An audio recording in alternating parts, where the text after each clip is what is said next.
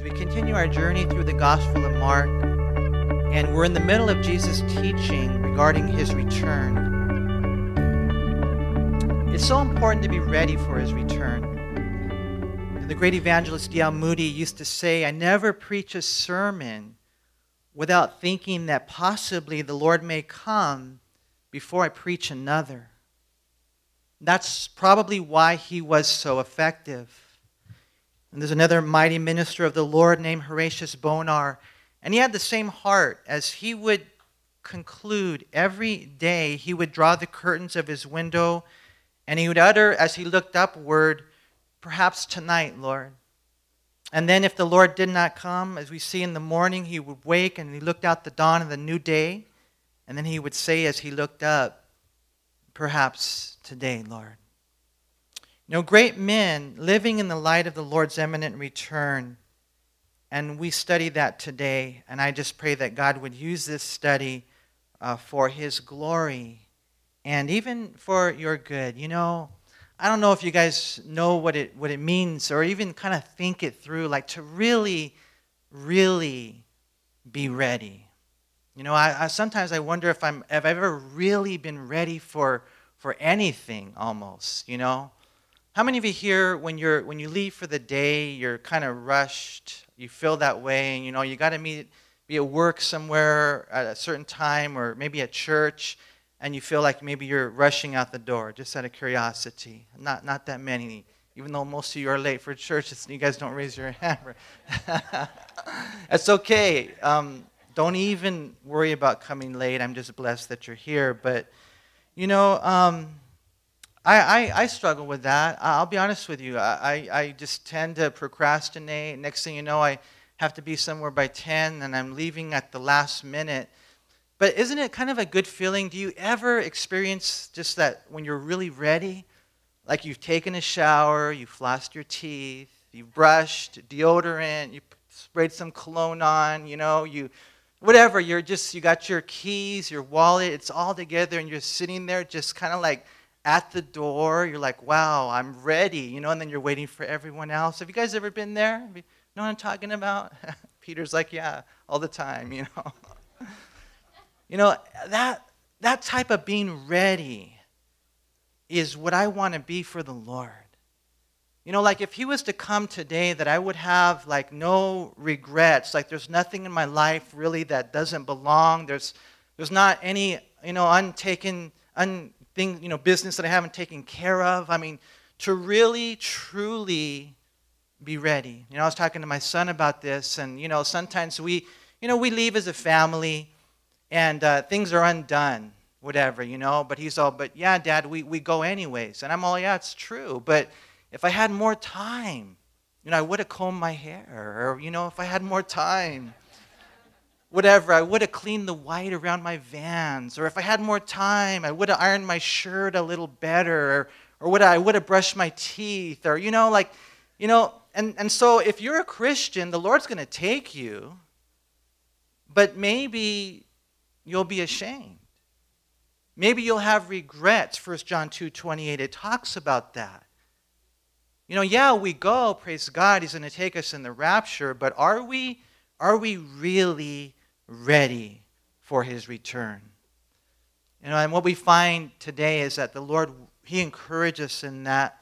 And we got to know these things regarding Bible prophecy because uh, it just stimulates us. It creates an urgency. You know, the Lord, just basically what, what I want to say at the end is I'll say it at the beginning always be ready. Every day. You never know the day the Lord will return. And so today we're going to see uh, kind of some contrast. We're going to see, first of all, the Antichrist and then Jesus Christ. And then we're going to talk about knowing the day and then not knowing the day. And we'll talk about two different days that are very important. But let's begin, first of all, in Mark chapter 13, in, in verse 14. It, it says, so, so when you see the abomination of desolation spoken of by Daniel the prophet, standing where it ought not, and then there's this pause, let the reader understand. Then let those who are in Judea flee to the mountains. And so, this abomination of desolation is uh, when the Antichrist goes into the temple. He goes into the most holy place and he says he is God. The future abomination of desolation was prophesied. Jesus mentions it here in the book of Daniel. And if you want to jot it down, it's Daniel 9 27 and, and Daniel chapter 12, verse 11. As a matter of fact, when it comes to Bible prophecy, knowing the book of Daniel is really the key that unlocks all the mysteries. In Daniel 9:27, let me read that verse. It says the Bible says he shall confirm a covenant with many for one week, speaking of the antichrist, that he's going to sign some type of peace treaty for one week, one uh, 7-year period. And it says right there, but in the middle of the week, he shall bring an end to sacrifice and offering, and on the wing of abominations shall be one who makes desolate, even until the consummation which is determined is poured out on the desolate. And so, Daniel 9, 24 through 27, and I know some of you guys are really interested in this, some of you guys, you're not, you know, but I'm just going to share it anyways. I mean, the 70 weeks of Daniel if you're like, you want to know anything about prophecy, study that out. How there's 70 weeks determined for Israel. 69 weeks have already been fulfilled, but there's one seven year period left. And what that is, is when the times of the Gentiles are fulfilled, God's going to begin again dealing with the Jews. Now, things are already being set up for that because we know in 1948 they became a nation. In 1967 they regained Jerusalem. Amazing prophecies out of Ezekiel 36 and 37. So, what's next? Well, what's next is that the world is going to look for a leader. More than likely, he's going to come from the United Nations because the Bible says that he will come from the Roman Empire. And so this leader will come, the world will look to him, they'll think he's the answer to all their problems. But what we read right here in Daniel 9 27 is that halfway through this seven year peace treaty, he will show his true colors that he's not the Messiah, that he's not the Savior, that he's not the answer. He's actually the devil. And that's what we see here, first of all. And looking at this abomination of desolation, it's regarding the Antichrist. You see the same thing in Daniel 12 11. Now, here's a very important passage as well. It says, And from the time that the daily sacrifice is taken away and the abomination of desolation is set up, it says, There shall be 1,290 days. So you can calculate the return of the Lord. You can calculate the very day that he will come back visibly and set up his kingdom based on the day that the abomination of desolation takes place. Now, for those of you who are interested, you know, back in 167 BC, uh, the king of Syria, Antiochus the fourth, he's also known as Epiphanes, he did this. He actually fulfilled a prophecy in Daniel 11:31 in which he went into the Jewish temple and he presented himself as God. He set up an image of Zeus. He set up brothels where men prostituted themselves in sacred rooms there in the temple. And he slaughtered a pig on the Jewish altar. And so, what we find in history, and these things are not random, they're not insignificant. They're shadows of the substance. What they are is they're, they're showing to us that, that, that as these things come to pass, I mean, God's not just messing around. This is really going to happen. If there's any doubters in here, then you just don't know history. The Lord's coming. The temple, when you go to, with us to Israel, I pray that you do go with us. You're going to see that everything is being set up. They're training the priests how to serve in the temple. They have the garbs, they have everything they need. Revelation chapter 11, verse 1, it says that during the tribulation period, the, the temple will be built. And so one day, uh, when this ruler rises, he's going to go in, however, and he's going to commit this abomination of desolation. You know, Paul, in writing to the Thessalonians uh, in chapter 2 of his second letter to them, he said that the Christians there that the complete coming of Christ, you know, the time when Jesus rules in Jerusalem, it won't happen until the Antichrist is revealed and he speaks of the abomination of desolation. Now, for whatever reason, some people have a hard time with Second Thessalonians 2 because they don't realize that that's in reference not to the rapture, that's in reference to the visible, complete coming of Christ. First Thessalonians, just remember, it's so super simple. First Thessalonians emphasizes the rapture. Second Thessalonians emphasizes the visible return of Christ. And that's not going to happen. It says in Second Thessalonians chapter 2, verse 3 and 4, Paul says, Let no one deceive you by any means, for that day will not come unless the falling away comes first. Now, that can refer to an apostasy or the rapture.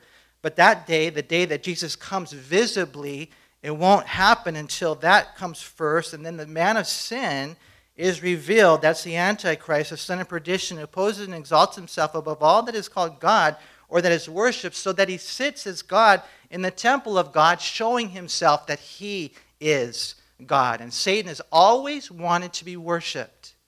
That's the, what caused his fall. And one day we're going to see he does just that in the Jewish temple.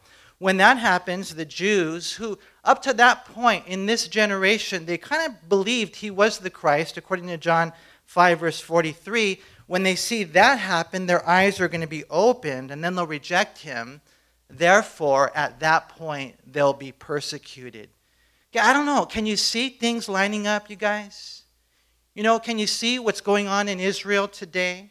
Syria, Russia, China, North Korea. I mean, do, you, do we see the days that we're living in? You know, when that happens, we read in Revelation 12, 13, and 14, it says, Now when the dragon saw that he had been cast to the earth, and the dragon is in reference to the devil, he persecuted the woman who gave birth to the male child. Now, the woman who gave birth to the male child is, is Israel. They gave birth to Jesus. The dragon is the devil. He'll persecute the Jews. And it says right here the woman who was given two wings of a great eagle that she might fly into the wilderness to her place where she is nourished for a time and times and half a time from the presence of the serpent. Now, when you read Bible language, a time and a times, that's plural, that comes out to three, and half a time. That's just like we're reading. Halfway through the tribulation period, you know, three and a half years, Israel will be preserved and protected by God. And so, verse 14, it says, When you see the abomination of desolation, spoken of by Daniel the prophet, standing where it ought not, let the reader understand, that's us. Then let those who are in Judea flee to the mountains. He's talking about the he's talking to the Jews. He says it's time to run. We'll, we'll come back to that in just a second, but when we're looking at the Antichrist and in our context today, first of all, we see the abomination of desolation. Secondly, we see the great tribulation. If you would jump down to verse 19, it says, For in those days there will be tribulation such has not been since the beginning of the creation which God created until this time, nor ever shall be. And unless the Lord had shortened those days, no flesh would be saved. But for the elect's sake, whom he chose, he shortened the days. The, the last three and a half years of that seven week period is called the Great Tribulation. The, the seven year period is called the Tribulation, but this is now the Great Tribulation. We see that in Matthew 24, verse 21. And this is basically when all hell breaks out on planet Earth. Much of this is described in the book of Revelation. You can read chapter 6 through 19. Now, you know, I was reading this, you guys, and I don't know, man, I was like, not freaking out, but I was, I was tripping out. I was like, wow, Lord, this is, this is just crazy. This time is going to be crazy. You know, in the flood in Genesis chapter 7, the Bible says that the waters came from above and they also came from below. And of course, we know that was simply God's judgment. But there's also like a picture there in that the, the, in, the, in the tribulation period, there'll be, you know, judgment from above, God, but there's also judgment from, from below. There's also persecution from below. I mean, the devil, it will be like the day of the devil as well. It's going to be a crazy, crazy time, this great tribulation. You know, I mean, an unimaginably terrible time. Again, we read there in verse 20 that unless those days had been shortened, then no one would survive. I mean, if it just went on as it was, everyone would be dead. But the Lord will intervene. Uh, that principle in Habakkuk chapter 3, verse 2 uh, in, in wrath, God remembers mercy. And so the days of doom will be done, and not everyone will die. And so, in looking at this, this abomination of desolation, Jesus knows that one day someone's going to be reading this, right? Verse 14, let the reader understand. One day the Jews would be reading this. Uh, in our house, I don't know if you guys have one. Have you guys ever heard of the tribulation maps? The tribulation maps, they have these little bro- brochures, these handouts, and you can leave them in your house. That way, when we get raptured, people who are left behind, they'll kind of know what's going on and they'll know what to do. So I always tell my kids, they're right here, just in case, uh, you know, you need them. just just messing with them, though, you know. I remember I've told you guys this one story about a guy, a, a husband. He he had a, a, when you call his house, there was a phone message. And he says, "Hi, this is Marty. I'm not home right now. I've been raptured, but if you leave a message, my wife will get back to you as, soon as uh, she can." Good sense of humor, but you know, people are, are going to be left behind. The Lord knows that this is going to happen. And so when they're reading this, the Lord says, when you see the abomination of desolation, He tells the Jews, and, and really everybody, but specifically the Jews, run for your life. Run for your life. That's what we read in verse 14. Then let those who are in Judea flee to the mountains. Verse 15. Let him who is on the housetop not go down into the house nor enter to take anything out of his house. And let him who is in the field not go back to get his clothes. But woe to those who are pregnant, to those who are nursing babies in those days, and pray that your flight may not be in winter. The Lord says, don't delay to flee back. Again, the Lord's primarily addressing the Jews. He mentions Judea there specifically in verse 14, and he speaks of people who are hanging out on the housetops. Now, we normally don't do that, right? But in certain countries, in Israel, even to today, they are there on the housetops. He says, if you're there, don't even go down and go down like the side. You know, don't go get anything. He says, run for your life. Don't hesitate in any way because that might make the difference between life and death. One commentator said, Time will be so short, Jesus says, that a person on a housetop will have to move as escaping a burning building, taking the outside stairs instead of going through the house to pick up valuables. Laborers in the field must show equal speed, not even going back to the end of their uh, furrow to retrieve an outer garment that was laid aside during the heat of the day. To let possessions reduce the urgency by even a split second, he said, is to flirt with destruction.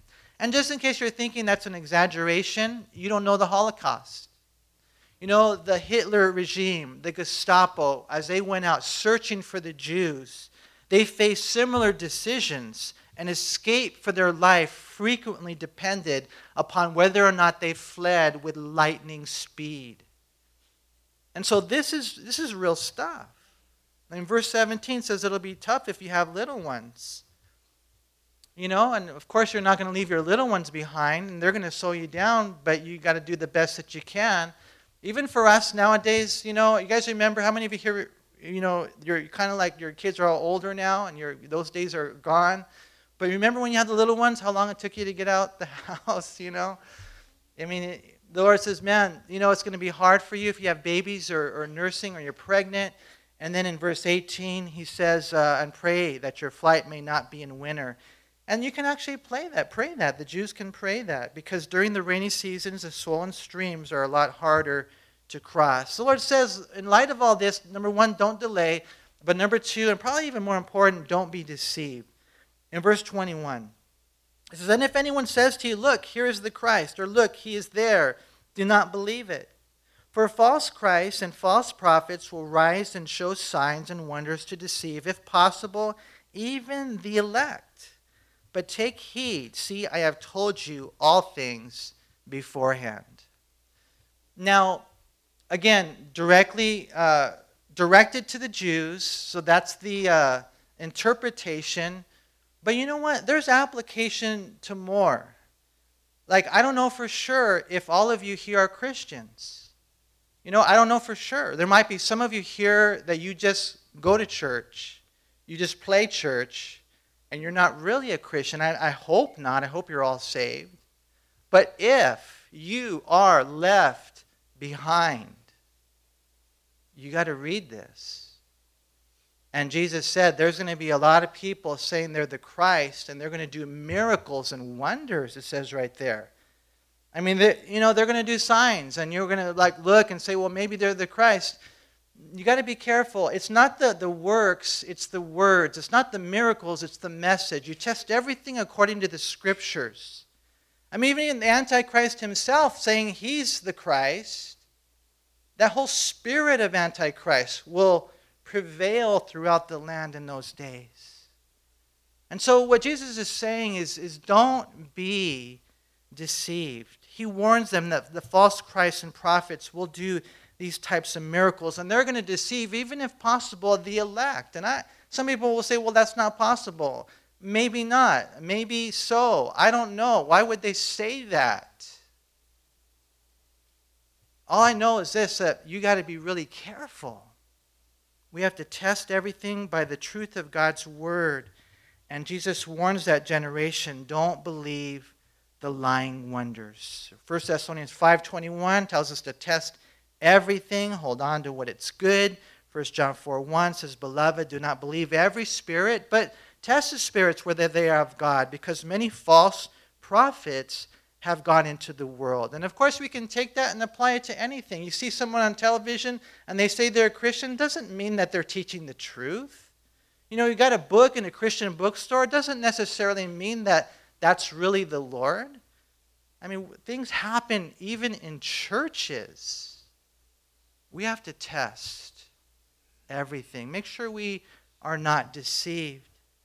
And so, really, in that section, verses 14 to 23, you know, we see the Antichrist, but then we're not really looking for the Antichrist. Did you guys know that? We're looking for who? Jesus Christ. That's why I like verse 24 and 27, because things that start getting wrapped up. He says, But in those days after that tribulation, the sun will be darkened, and the moon will not give its light. The stars of heaven will fall, and the powers in the heavens will be shaken. Then they will see the Son of Man coming in the clouds with great power and glory. And then he will send his angels and gather together his elect from the four winds, from the farthest parts of the earth to the farthest part of heaven. You know, just prior to his coming, the Bible says that the sun will be darkened, which of course means the moon won't shine and the stars of heaven will fall, and this might be in reference to meteor showers, you know, something spoken of in the book of Revelation. You know, Isaiah 24, 20 through 23, it prophesies these things, as well as Isaiah 13, verse 10. It says, For the stars of heaven and their constellations will not give their light, the sun will be darkened in its going forth, and the moon will not cause its light to shine. Uh, Joel chapter 2, verse 30 and 31 And I will show wonders in the heavens and in the earth, blood and fire and pillars of smoke. The sun shall be turned into darkness and the moon into blood before the coming of the great and awesome day of the Lord. You see, it's so uh, it's such a blessing that we have God's word. We are, we are not ignorant regarding the future. We've already looked at um, the signs of the times. In one sense, they're just the beginning of sorrows, Jesus said. The earthquakes, famines, pestilences, all those types of things, those are the beginning of sorrows. They will increase in, in, in frequency and intensity. But, but when you're really looking for like the actual you know, time when the Lord comes, this is for those in the tribulation period, then you go beyond what we would call natural signs to almost unnatural signs. How can our earth survive without the sun? There's no way we could. How could we survive meteor showers? There's no way we could. See, God right here, He's doing this. It's, it's beyond the natural, beyond the unnatural. It's almost supernatural. But this is what we have in front of us. Now, the cool thing about this is that means that Jesus comes. You know, when this happens, Jesus shows up. And we know that this teaching is the most repeated doctrine in the Bible. I don't know about you, but it says right here, then they will see the Son of Man coming in the clouds with great power and glory. You know, the Bible says in Revelation chapter 1, verse 7, that every eye will see him. You know, I don't know about you, but I, I look forward to that day. You know, I mean, can you imagine the day when Jesus returns on a white horse? Imagine that day. We're going to be following behind. We're going to be on horses as well. I mean, do you look forward to that day? Can you visualize him coming in the clouds with great power? In the clouds, they speak of the glory of God. You know, he said he would come. He said he would come. You know, the religious leaders, when they were there interrogating Jesus just prior to his crucifixion, they, they asked him in Mark 14 61, Are you the Christ, the Son of the Blessed? And Jesus said, I am. I am. And you will see the Son of Man sitting at the right hand of the power, and you will also see him coming with the clouds of heaven. And so, you know, for us as Christians, it's such a blessing to know that, that you know, we have this to look forward to. Jesus will then gather his people from the east, west, north, and south. That's the four winds mentioned here. And Matthew 25 tells us that this is his separation of the sheep and the goats. It's called the judgment of the nations. And the sheep will enter into the millennial kingdom where Jesus will reign on earth for a thousand years. We read that in Revelation chapter 20 in verse 4, and we will live and reign with him as well. And they'll reign with Christ, we'll reign with Christ. All who have lived and died or are raptured as Christians will reign with him. We read that in Revelation chapter 5, verse 10. And then it'll be a thousand years of peace on earth. And so I like what Corrie ten said. She said, We are not a post war generation, but a pre peace generation. As we look forward to that day that Christ comes, that we know there will be peace on earth. But He, and you guys know this by now, right? Do you guys realize now that, that we just can't do this? You know, there was a movie out a while back. Uh, it was about robots, and they kind of like overtook the world uh, because they said that man can't make peace. They didn't have the logic. They didn't have you know, the, the, just the wisdom, the intelligence. They, had, they didn't have what it took to, to make peace on earth, and it's true. I mean, this last century, more people have died in wars than all others combined. And with the nuclear capabilities that we have now, and with the personalities that are out there leading countries, do we really think that we can provide peace? I mean, of course, we'll, you know, we'll try personally, but this is like everything else. When you go driving, I always tell my kids, you know, do the best you can, but you're at the mercy of other drivers as well. The only way there'll be peace is when Jesus comes. And all, everything's lining up. You know, we see the signs of the tribulation period, and we know the rapture comes before that. So, what that means is that we always have to be ready. You know, it's interesting. Looking at our study, we see the Antichrist and then we see the Christ. There's a contrast. But then we see how we're supposed to know the day, and then there's a day that we don't know. Another contrast. I thought it was kind of interesting. Look at verse 28. Uh, Jesus said, Now learn this parable from the fig tree. When its branch has already become tender and puts forth leaves, you know that summer is near. So you also, when you see these things happening, know that it is near at the door. Assuredly, I say to you, this generation will by no means pass away till all these things take place. Heaven and earth will pass away, but my words will by no means pass away. And so, knowing the day, verse 28, Jesus mentions the fig tree. And he said, When you see its branch become tender, when it puts forth leaves, then you know summer is near. Now, for those in Palestine, this would carry special significance because uh, most of the trees there were evergreens and they really didn't change in a dramatic fashion with the seasons. But the fig tree, it's, it's one of the latest to leaf out in spring, so its shoots really are a clear indication that summer was near. And, and Jesus is saying, again, can you guys, you guys are all going to get raptured, right? Okay, if you don't know Jesus Christ, if you're just playing church, please, today, get right or get left. You know what I'm talking about? Seriously, man. Let's, let's really be ready. Starts with giving your life to Christ, being saved. But just in case you're here and you are left behind, then if you see all these things happening, the abomination of desolation, these the sun, the moon, the meteors, all that kind of stuff, you can calculate the day. You will know the day.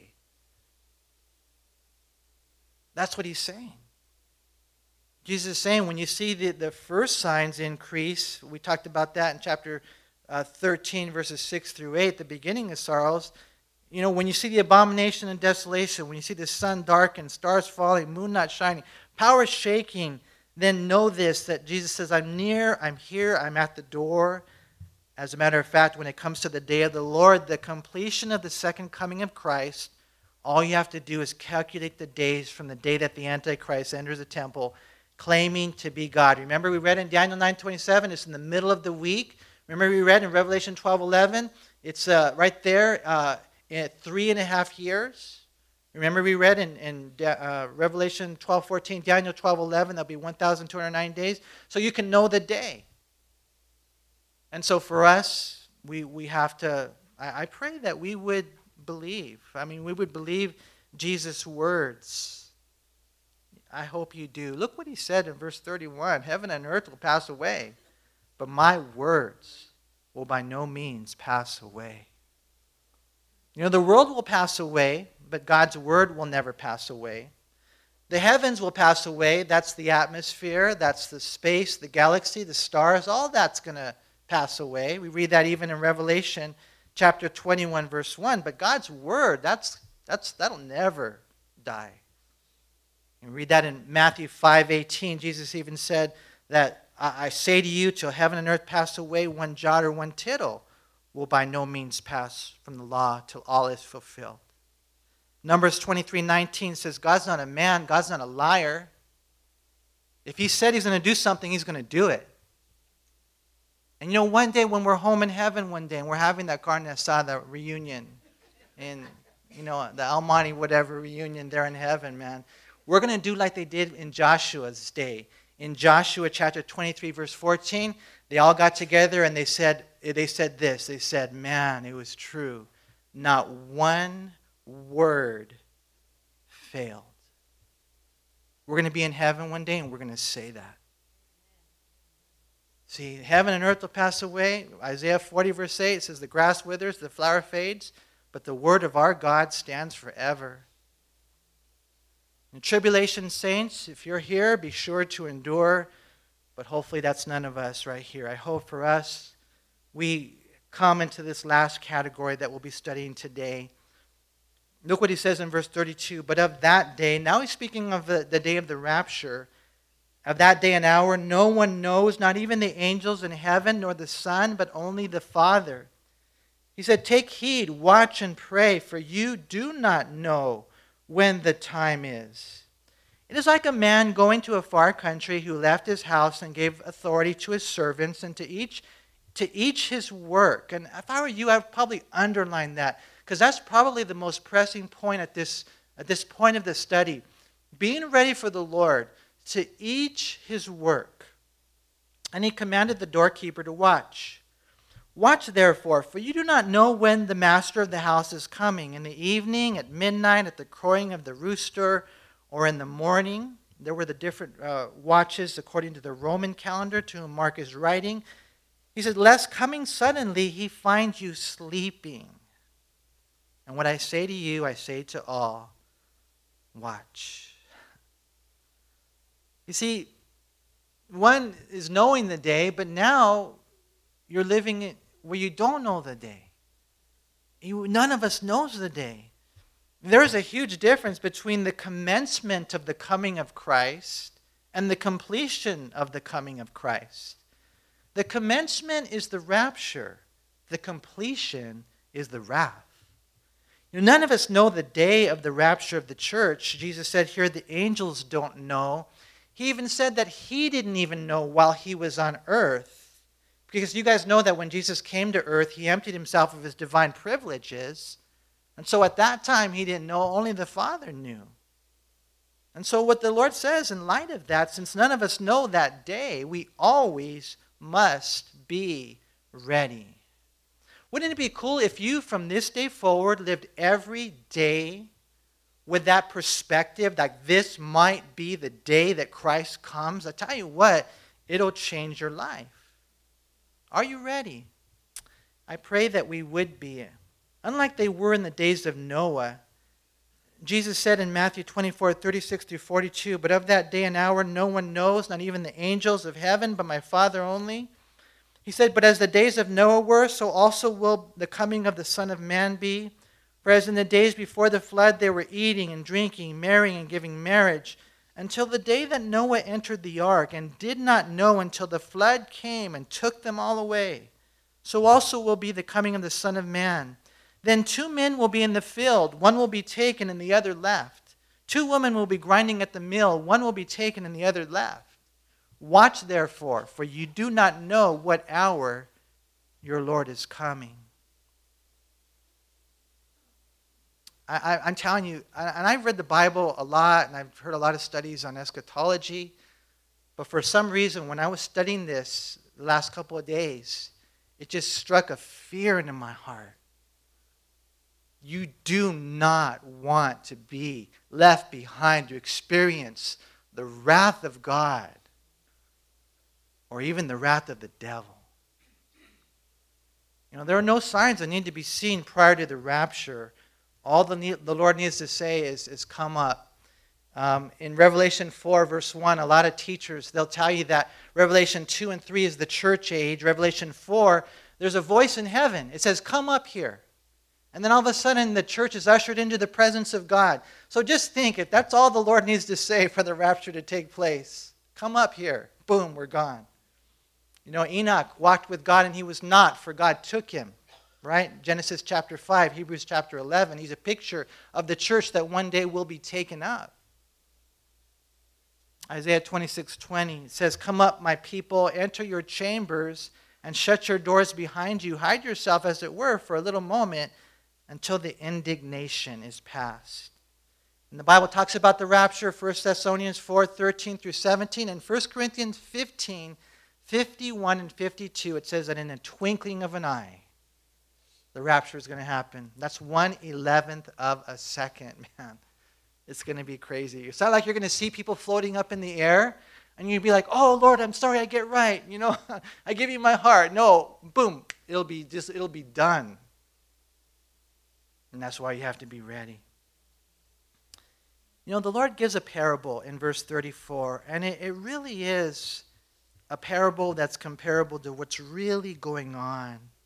Again, notice again, it's like a man going to a far country who left his house and gave authority to his servants and to each his work and commanded the doorkeeper to watch. And so the Lord, He says, Okay, I'm leaving my house to you, and uh, I want you to do business until, I'm, until I return. You know? And He's got doorkeepers and he's got servants, he's got workers. Now, this is interesting because I think there might be a distinction here. If you're a doorkeeper, then you're watching and you're warning, right? I mean, you're out there at the door and you're like, okay, is the Lord coming back? That's a pastor, that's a teacher. In one sense, that's all of us. We can all be a doorkeeper, warning people, hey, are you ready? Are you ready? But then when you're a worker, we, we talked about the fact that God's given to each of us a work to do. And so here's how we'll close today. I just want to encourage you. Number one, make sure you know the Lord, that you're walking with Him. But then number two, as you're saved, please, and I know I say this a lot, but I need to repeat it. Don't just live your own life. Check in with your general.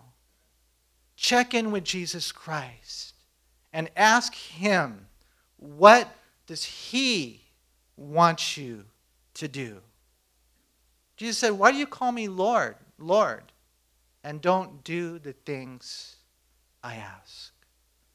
See, that's why you got to check in. That's why you have to be engaged in the work. Husbands, be husbands that are godly. Because the work definitely starts with the family. Wives, dads, moms. There's an immediate family that must not be neglected. But then it spills over into the gifts and talents and responsibilities you've been given in the church. And you find out what your work is. You know, if we're waiting and watching, then there's no doubt we'll be working. It's a work beyond a paycheck, it's a work that talks about purpose. Have you found your purpose? yet. One person said this When man loses the sacred and significance of work and himself as a worker, then he soon loses the significance of time and life. For that reason, another man would pray this prayer God, give me my work till my life shall end, and give me life till my work is done. But what happens is we tend to waste and wander you know, here's how we'll close. What would happen if we began right now to do all the things we know we should and cease to do all the things we know we shouldn't? You know, I have a strange feeling that many people are too busy doing their own thing that even disciples are distracted with the cares of this life and the riches that are offered by the world. Some of the saints are in sin, and they're going to be sorry. Let me close with this illustration. During the 1960 presidential campaign, John F. Kennedy often closed his speeches with the story of Colonel Davenport. He was the Speaker of the Connecticut House of Representatives. And on May 19th, the year 1780, I guess the sky of Hartford darkened ominously, and many of the representatives, as they looked out the window, they feared that the end was at hand. And so they began to demand for an immediate adjournment of the meeting. But Davenport, he rose and he said, The day of judgment is either approaching or it is not. If it is not, there is no cause for adjournment. But if it is, I choose to be found doing my duty. And that's what I want too. Lord, you know me as a husband, as a dad, as a, as a son, as a friend, as a pastor. You know what I've been called to do. So do I. And so, Lord, when you come, I pray that I will be doing that. And in my life, and I don't know about your life, but I will share this with you. In my life, I hear the voice of the Holy Spirit I hear his voice, he's telling me to do a lot of other things that I haven't been doing. So I pray after a study like this that I'll listen and that you would too.